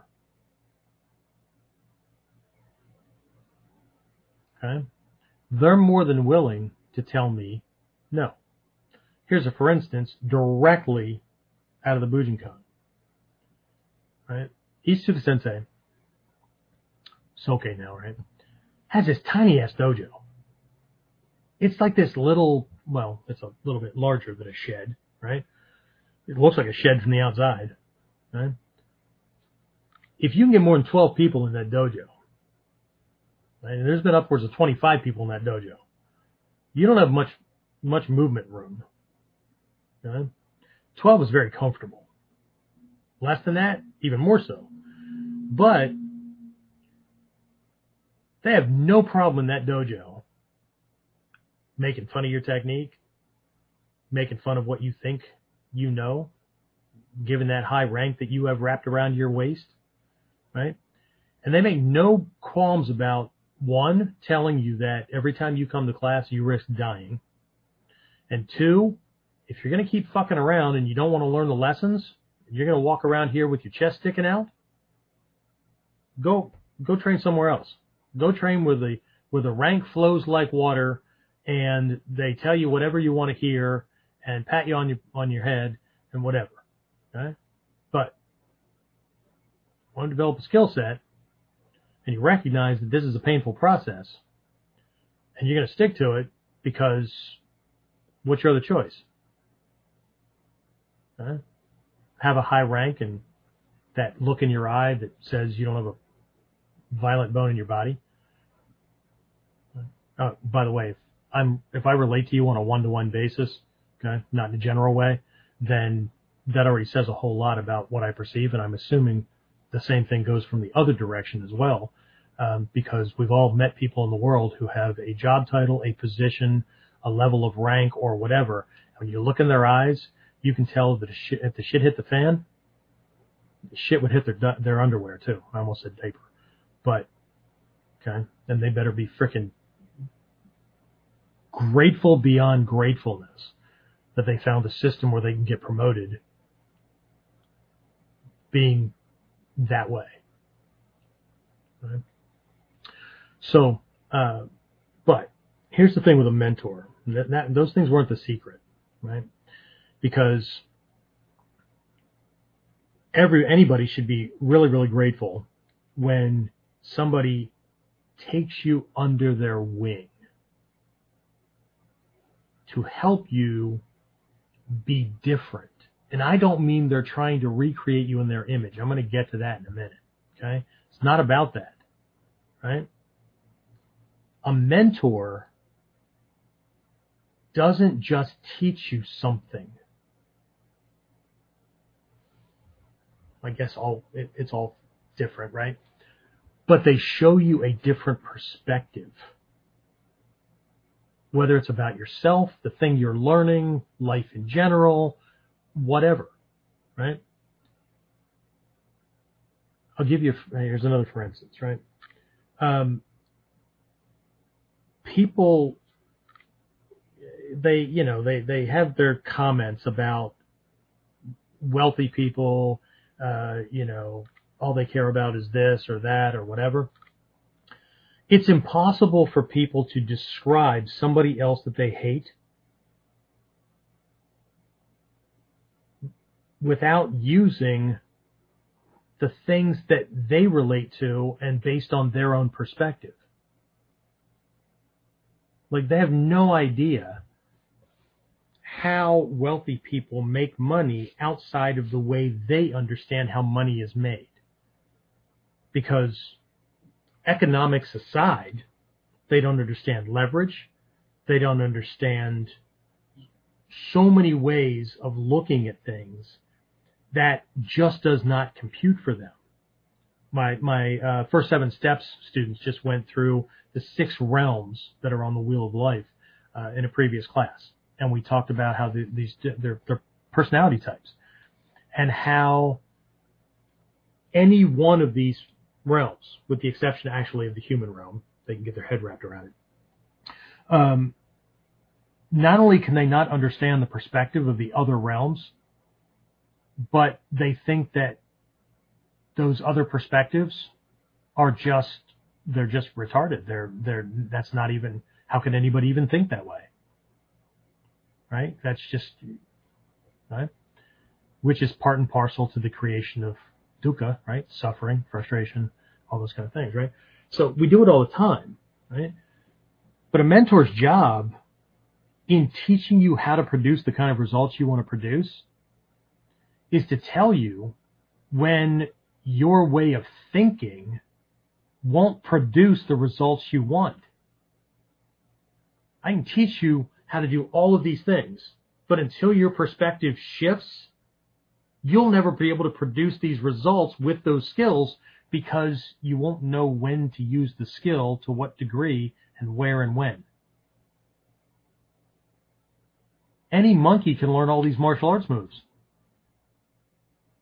which techniques against what fighter type in what kind of scenario, right? You can try any of them. You might even luck out and win a couple of times. But which ones, right? So uh, in the foundations course that we have, right, in that mod one, we gave people a wide range of things and then described, right? If they grab you this way, if they're positioned this way, right? That kind of thing. It was a, it was kind of a sampling of things to come. In this new one that we're releasing, it's designed to handle either the speed uh, attacker, right, or the guy that's just going to haul off and slam you with things as hard as he can, and you need fucking time and distance to neutralize, to give yourself time to stay out of his reach until something opens up that you can go after, right? It's it's like scientific use of tactics at a long range against very specific fighter types. Does that mean you can't use it against anybody? No, you can use anything against anybody. Shit, you can use a hammer against your window to try to fix it, but what results are you going to get? Right? So, same thing, mod 3, right? That flips it right? Different fighter type, different style, right? How do you, the mandala has all this stuff on it, right? This one is the, is the mirror to that one. This is the answer to that guy. This is the answer. It's just, it's amazing shit, right? But anyway, so, but, you know, they, you, you get to talking and sharing what you know and all that kind of stuff. And a mentor is not only willing to, but if they're going to help you produce results, they got to get your head straight. Right? You can't, you can't get here from there. Right? So people don't understand that when they want, when they, when they think about uh, or they fantasize about being Hatsumi Sensei, or they fantasize about being like a grandmaster level or whatever. They have no idea. They they have an idea that they're going to know skill, they're going to have skills that they don't currently have. They're going to know things that they don't currently know. That they get. What they don't understand is they're going to see things and understand things that they don't currently have any clue about.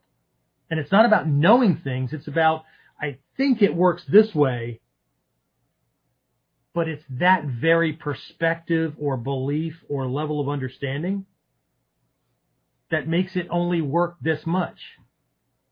Right? Wealthy people see money as an instrument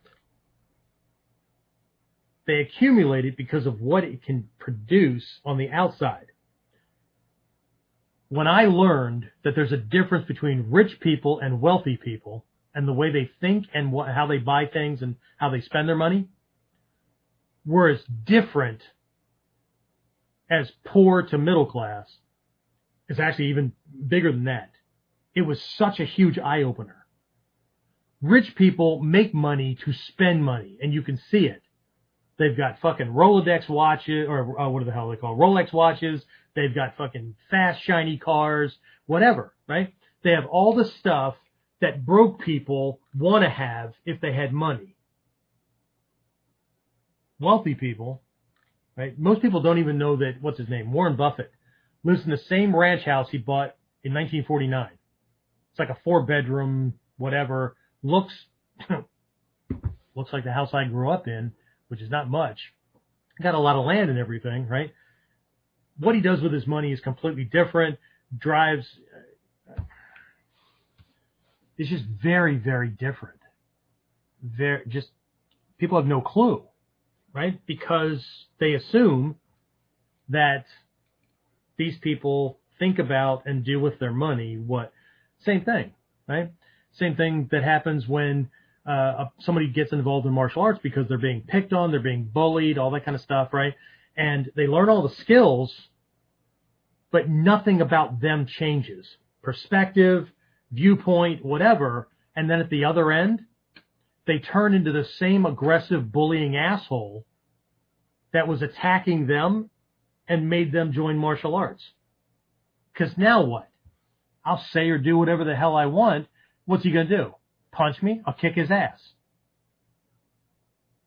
So without a perspective shift, they turn into the same thing. Okay? So, but here's the, here's, here, we'll just cut this, cut this short. Here's the secret about mentors. People go looking for mentors and they choose teachers because they like them. Because they want to be them. I choose mentors because that person not only knows has the skills that I want to have and the knowledge that I want to have, but they're producing results at the levels I want to produce. They don't just know some stuff. This is what makes people waste their fucking money online buying programs I don't care if they're get rich quick schemes or here's 50,000 techniques for $27 and then the upsell for here's another 50,000 techniques for $22, whatever, right? I don't care, right? They need to like the person because it's a politically motivated fucking decision, right? They need to have a connection with the person because they're hoping this person will treat them well. And what they need is to be shaken up so that they start fucking paying attention. They think that they can get to that level by doing the same shit and having the same habits and whatever that they currently have. Just, if I just get that knowledge and those skills, then I'll be like that guy. No. Okay? So secret number one, and there's only two of them. Secret number one is I don't have to like the mentor that's teaching me something.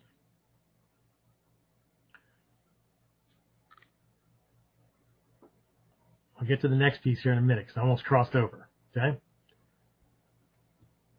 I don't have to like them. I have to listen to them. And the second uh, secret is that I don't have to become them. See, they go together. Most people choose mentors because they like the other person and they can see themselves being that person. They don't choose certain mentors because, well, that guy's an asshole. That guy has that skill, right? And maybe he can make a lot of money or whatever, but then like he tramples on people and he's what? Look, I just need the skill. I'm not, I don't, I'm not going to be him. I have a different moral and ethical base. But if I'm going to wait until somebody like me with the same moral and ethical base shows up with that skill set, how long am I going to wait? And how many other charlatans or, or bullshitters or um, when it comes to making money online, the number of people that have programs that people can buy for making money, but if you looked at that person, right, it's all a sham. Just it's same it's same thing in the martial arts world. Okay? You know, I was going to hold this off earlier, but I'm, I'll throw it out there. And some of you guys have already heard it, so if you've heard it, suffer through it. Gotta make sure everybody else is up to the of the thing, right? But there are three types, and when, and when and again, I'm, I'm coming at this from self defense. Okay, there's three types of instructors that we can learn from when it comes to self defense, and this doesn't downplay anybody's ability to teach me the lessons, right? But it does make a difference between coach, instructor, teacher, mentor, whatever. Okay one instructor, never been in a fight, training to be able to handle themselves, but never been in a fight, never had to use their skills, never used their skills against anybody outside of martial arts training. Okay? They learned them, they can teach them, they can teach them correctly. Here you go. Okay? Instructor number two has learned the stuff, can teach the stuff, teaches it correctly, has been in fights, knows what it's like inside that bubble, but has never used the skills that they're actually teaching in any of those fights. Instructor number three, learn the lessons, teaches the lessons, has been in fights, and has used those skills that they're teaching in an actual situation, not a controlled one, in an actual violent situation successfully to produce results. These are the choices we have. Most people choose martial arts instructors based on proximity, how close they are to me, cost, and likability or trust but there's a whole bunch of assumptions going on outside of it.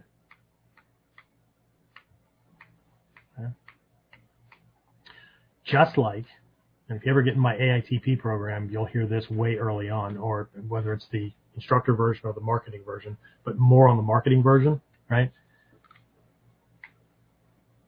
People throw words around like everybody around them knows what the hell they're talking about. I teach Bujinkan. What the fuck is that? Okay? Think about it. If you live in a large city, statistics say that people will not travel more than 5 to 12 minutes to go to a martial arts school. Luckily, I live in an area where people will travel up to 35 minutes to come to class. I have people that will travel farther than that, right, James? Okay. So, um, how many, what's the population density within that group? Within that population, what percentage of people at any given time is interested in self-defense or martial arts? Out of that number, what percentage of people understand the word Bujinkan or ninjutsu or any style or a whole bunch of other Japanese words you're going to throw around. So that person who's promoting their group that way has to hope that this person has gone through the entire gamut of martial arts options, has settled on this thing, and is actually looking for that particular thing. Rather than casting the largest net possible, communicating the value of these lessons in terminology that that person recognizes because they're looking for it.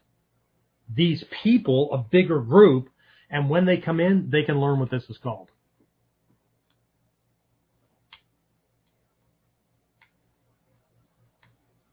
See how the thinking is different? But the way we think about something, the way we define things, I've been saying this for years. The way we think about something, the way we define it, creates the ceiling, creates the limit. Which is the translation of the word mandala, by the way. It means edge or perimeter. So you can either create a perimeter to work within so that because you can't work on everything. So like a kata is like a mandala. It's it's got a defined uh, realm, sphere, right? Um, or you can recognize that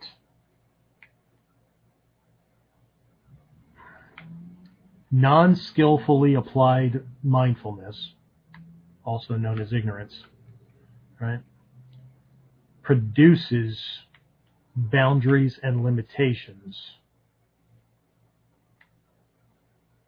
that if we're not mindful of them and willing to shift the definition or mindset, will box us in and prevent us from getting as far as we think we want to go. and that's it. Right? So the two secrets are I don't have to like a mentor. Right? The what I do have to do is find a mentor who not only can teach me what I need to know, but is actually using that and producing results to the degree that I want to produce them. See, that requires a lot of clarity on my part and me not bullshitting myself and not letting somebody else bullshit me. I don't have to like them. I have to find the ones that can help me produce that level. And two, I don't have to be them. I don't have to want to become them. Right? So that's different. But it's also the path least, path least traveled. All right, James. Last call for I mean, uh, last call for uh, questions or comments. That's not funny, Sensei. Yeah, it is. I don't care who you are. That was funny. Sorry. Questions, comments. Do you have anything to throw on top of that? Based on what you uh, you see out there. Because hmm. trust me, there's a whole bunch of people. Um, I, I every once in a while I do a search online. Um, a lot of people who steal my stuff don't know that it's easy to take a snippet out of my the stuff that I write or whatever and plug it into a Google alert.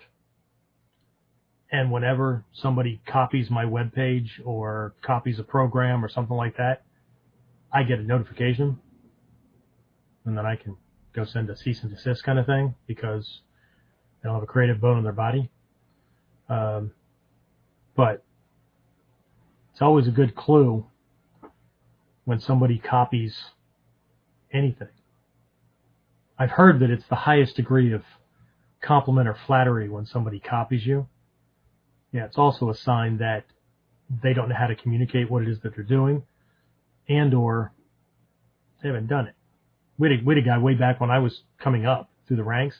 Um, man, um, he's lucky that we were the, the teacher that I was with that had he was a combat vet um, was working on personal development, because this guy was trying to convince everybody that he was a combat vet, Vietnam combat vet, and special forces and all that kind of stuff, and had this thing hanging in his freaking house and picture, and he was in this place, and the unit he was supposed to be in was never in that location at that time, and we know because the combat vet that was training with us was in a unit that was in that hotspot at that time.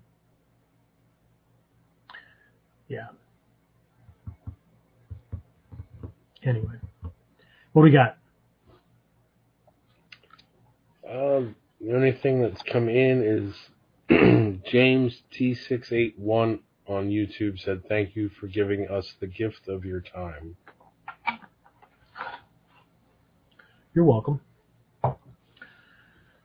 What's that, what's that joke? What else am I going to do? Gee, I don't know, James. What else am I going to do?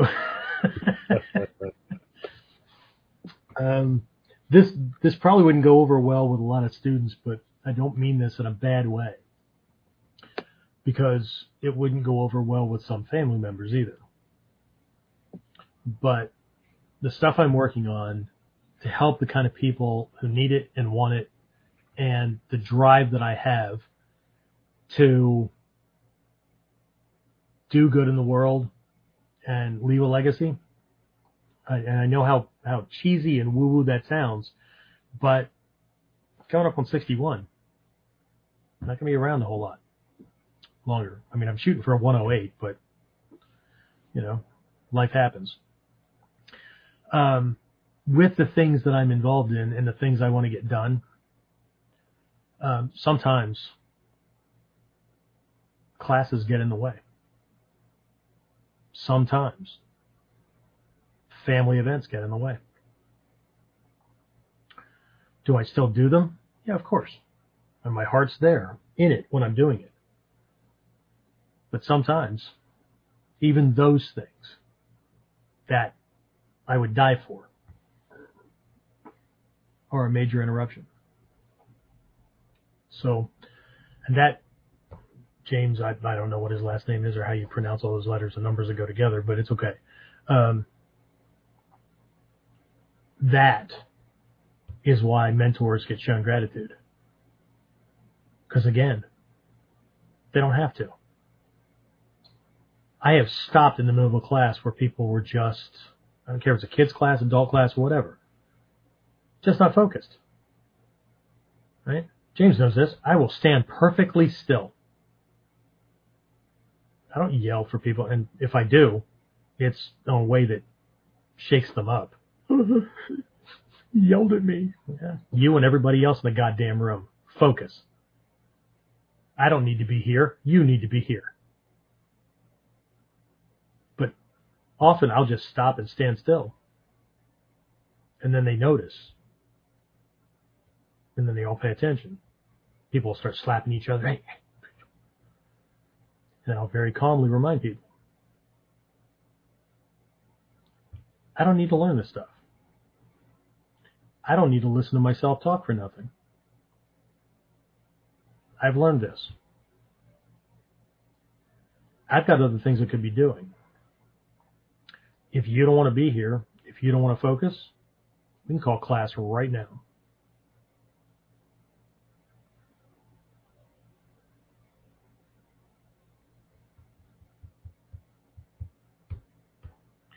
So, um, that's also why people get when I when I do say something or I give something or whatever, and they go, "Are you sure?" You know that obligatory, "Are you sure?" What do I say, James? Don't ask me that. Don't ever ask me that question. Mm-hmm.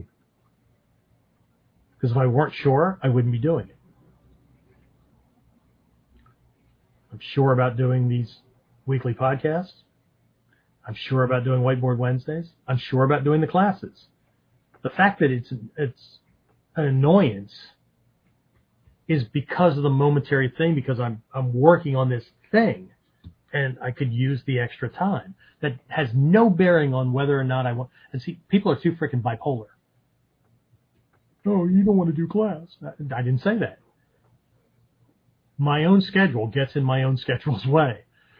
Right? It's just I got a lot to do. So Um, right, you need to stop choosing, making choices because they feel good, or avoiding choices because they feel bad, or not fully committing because "Eh, I don't know which way this is going to go. Yeah.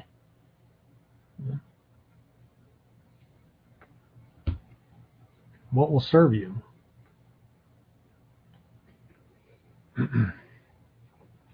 so, again, for me, liking is not a requirement for the mentor. Getting them, figuring out a way, paying them, doing some work for them in trade, and not something they can hire somebody else for, right? Okay, I we I get people like this all the time. Oh my god, right? Give me everything you got. I'm poor, right? Give it to me because I'm a nice guy. No. What can I do for you as a trade? I don't know. Pretty much have things handled at the moment. Okay. What I learned from a mentor a long time ago, and it's because I did it, was um, I saw something that needed to be done, and I just did it, and gave them the thing or whatever, and they're like, "Wow, that's pretty good." Oh yeah. Need anything else? I mean, like I, I can dress it out more, or if you have another one, I'd be more than happy to take care of that one too.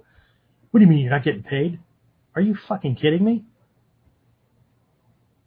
That's the least I could do to get this person to share what they know to the degree like I can shadow them, watch them do it.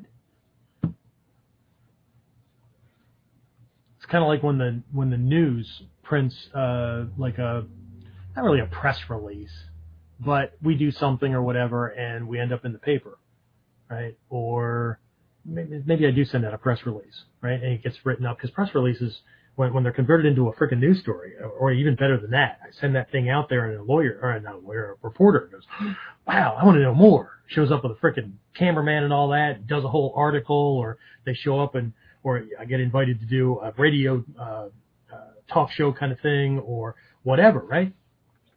Um, well, they, they got that wrong, or they spelled this wrong. Are you fucking kidding me? Do you know how much I'd have to pay for that size of an ad or that much time on the air? Are you kidding me? I would do that every fucking day. It's the trade-off. Well, I'm not doing that because like that's I don't have time for that. Yeah, I know. Netflix gets in the way. I don't have time for that. I'm not sucking up to somebody and well, then you don't want it bad enough. I don't give a shit what I have to do. I need those skills. For the next level, I need those skills the number of people that tell me, or even worse that worse than that, that hint that I should come and set up a school in their town because you know it's not possible for me to come to you. It's just too far. It is fucking possible. I fly halfway around the goddamn planet. Closest my teacher's ever been to me is nine hours driving one way. I know how old I sound. Suck it up. It's not possible. Yes, it's possible just not willing to do it. But you want the ben- not you, because you guys are all enlightened, right? This person wants the benefits without the work. And we know what kind of quality fuel we get at drive up windows. But that's what they want. I had a guy one time that wanted me to come to Portland, Oregon I lit. James is nodding. See, right? You remember this, right? Yeah. Wanted, and he wanted me to do it for what? Free, Yep. right? He wanted me to come to Portland, Oregon, and not set up a dojo. I was supposed to teach him in his apartment, not live there, which means I had to frickin' what?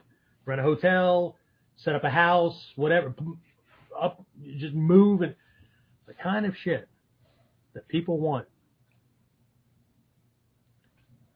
explains exactly. When they tell me how they want this relationship to go tells me exactly how they make decisions about everything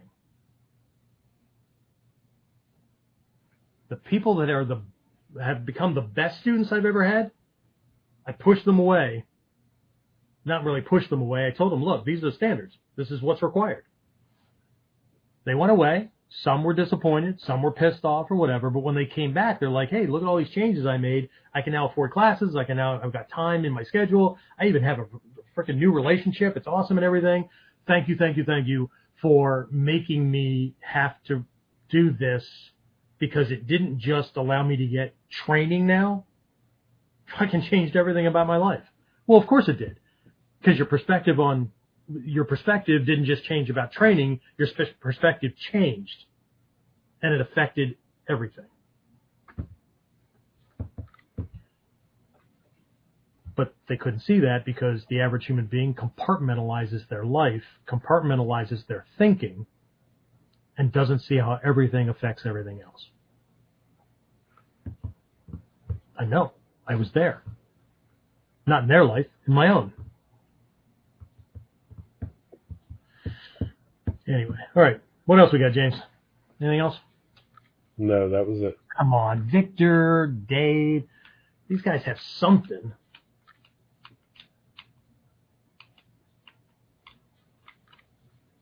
No, all right. Well, thanks everybody for the for the powerful Kuji Juju. Right, the system stayed up this time. That's awesome. So it's all good. Uh, I appreciate appreciate everyone that's on, that has uh, you know been on, uh, whether you're on live with us or you're following through the different podcast um, uh, platforms. I mean, we're all over the place. We should hear pretty soon, right? About uh, we're on Pandora. What was the other one?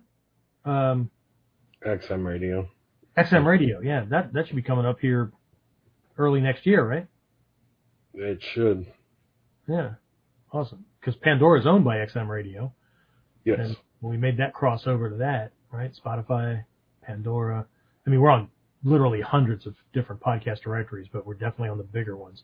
The only one I think, the only one that I have as a, as a goal right now that would top Pandora is we hit XM Radio. That'll be fucking amazing. then we'll have even more people that you know want want me to do everything for free, and they don't have to do anything. So anyway, uh, I think that's it. We good? So one last reminder: Monday the 27th is when we officially kick off the lessons for um, the realm of the uh, tactical warrior, which is mod two in our full program. You don't have to be going through the full program or anything like that. Uh, long range defensive angling. Uh, James, can you put up the the well, if you're getting if you're on the email list, if you're not on the email list, I don't know why the hell not, but um, or how you even found us. But if you're on uh, YouTube, I'll drop that in the comments. Uh, there is if you if you're on my YouTube channel in the community section, I make these regular posts, and there is a post to the uh, information page for getting enrolled in that program. Right now, you can save 200 bucks uh, if you get in uh, now. And I threw in two of our other bigger programs. Uh, those programs are like $300 a piece. They're in as fast action details. They go away um, Monday morning, Monday the 27th. They go away. Uh, there's a bunch of other uh, bonuses that are in there. I think it's uh, it's valued at like over 7,200 bucks, and right now you can get it for 397 or a couple of four payments or something like that. Um, but it's a 16 week accelerated program. If you were doing that program in my dojo, it would take you at least six months to go through. So uh, it's very, very sped up, and the uh, amount of lessons have been expanded on easily digestible small pieces. Uh, what we have in Mod 1 when we did Foundations, he kept laughing at me the whole time, or not laughing at me, but like he said, I put more in Mod 1 than most people have in their whole friggin' black belt program. It's 150, over 150 lessons, 160 lessons, something like that. Is over that, yeah. 55, 55, 54, something like that. Techniques and variations. Something like that. 60 couple of uh, skills, drills, that kind of thing, and then there's another 60 couple of personal development lessons, strategic thinking, all that kind of stuff. Same thing's going to go into mod two. So, anyway, um, I think that's it. And then uh, Daikomyosai coming up after the Christmas break. So January 5th, 6th, and 7th. There's a virtual version of that as, of that as well. So um, and you know, just hold out long enough, and I'll just you know sell you the videos to them, and that'll be the easiest for people. They won't even have to carve time out of their life, right? Hmm. Buy the videos, then you know, I'll get around to watching them. You know how that works. So um, anyway, uh, that onlineninjaacademy.com forward slash events for Daikomyosai.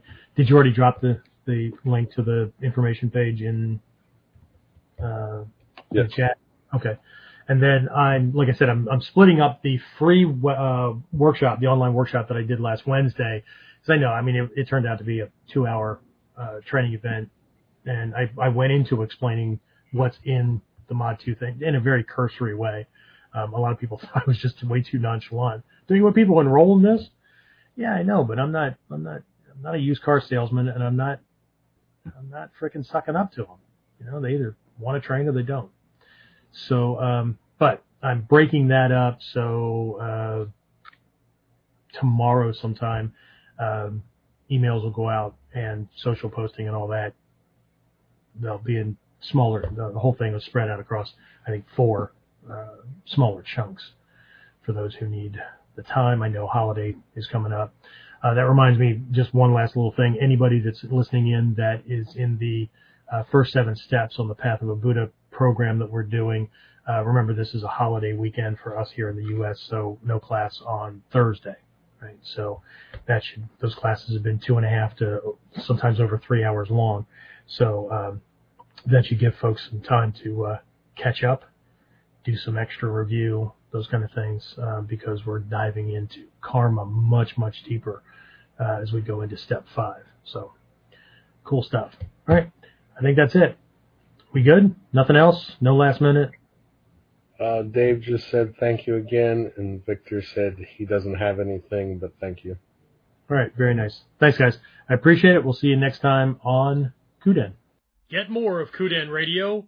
Subscribe through your favorite podcasting site or join our clan of serious modern warriors at OnlineNinjaAcademy.com.